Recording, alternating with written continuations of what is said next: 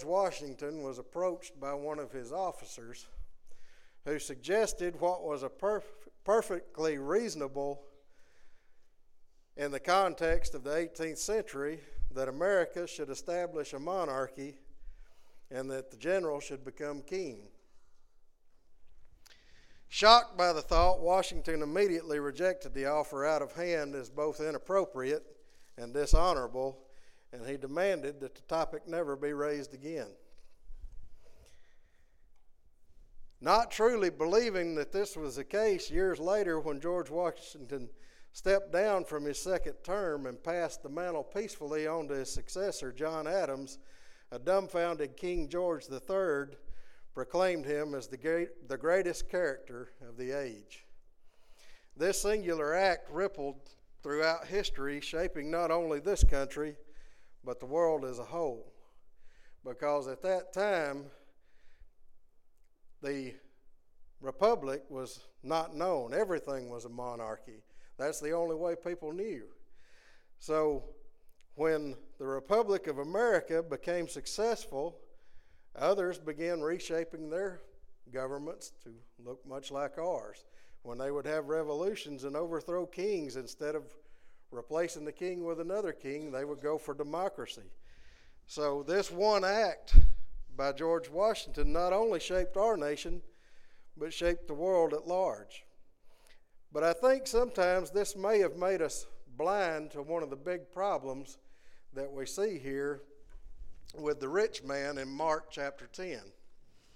If you've got your Bibles, look in Mark chapter 10, verse 17. It says, And when he was gone forth into the way, there came one running and kneeled down to him and asked him, Good master, what shall I do that I may inherit eternal life? Now we know this story well. Jesus answered him and said, Why thou callest me good? There is none good but one, and that is God. Thou knowest the commandments do not commit adultery, do not kill, do not steal, do not bear false witness, defraud not, honor thy father and mother. And he answered and said unto him, Master, all of these things I have observed from my youth.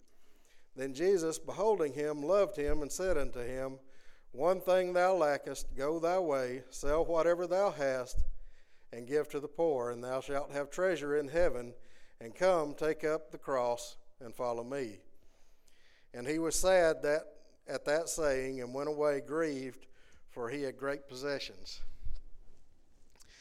Now, we've spoken often about the similarities between this rich man and us as Americans. Normally, we uh, talk about our riches you know, how America is the richest country and we are the richest people that have ever existed on planet Earth.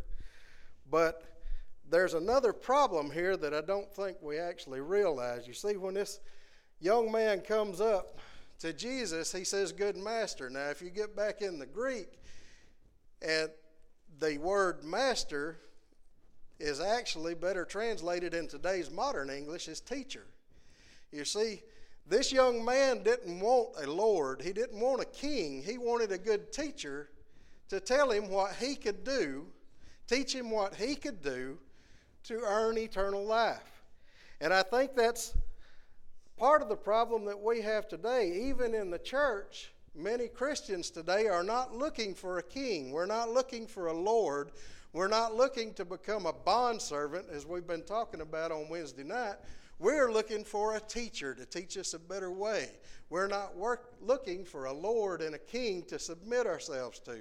In a time when our rulers are elected to serve us and they are so belittled and reviled in this day and age, we have a very low opinion of rulers in general, and the concept of freedom has replaced the concept of submission.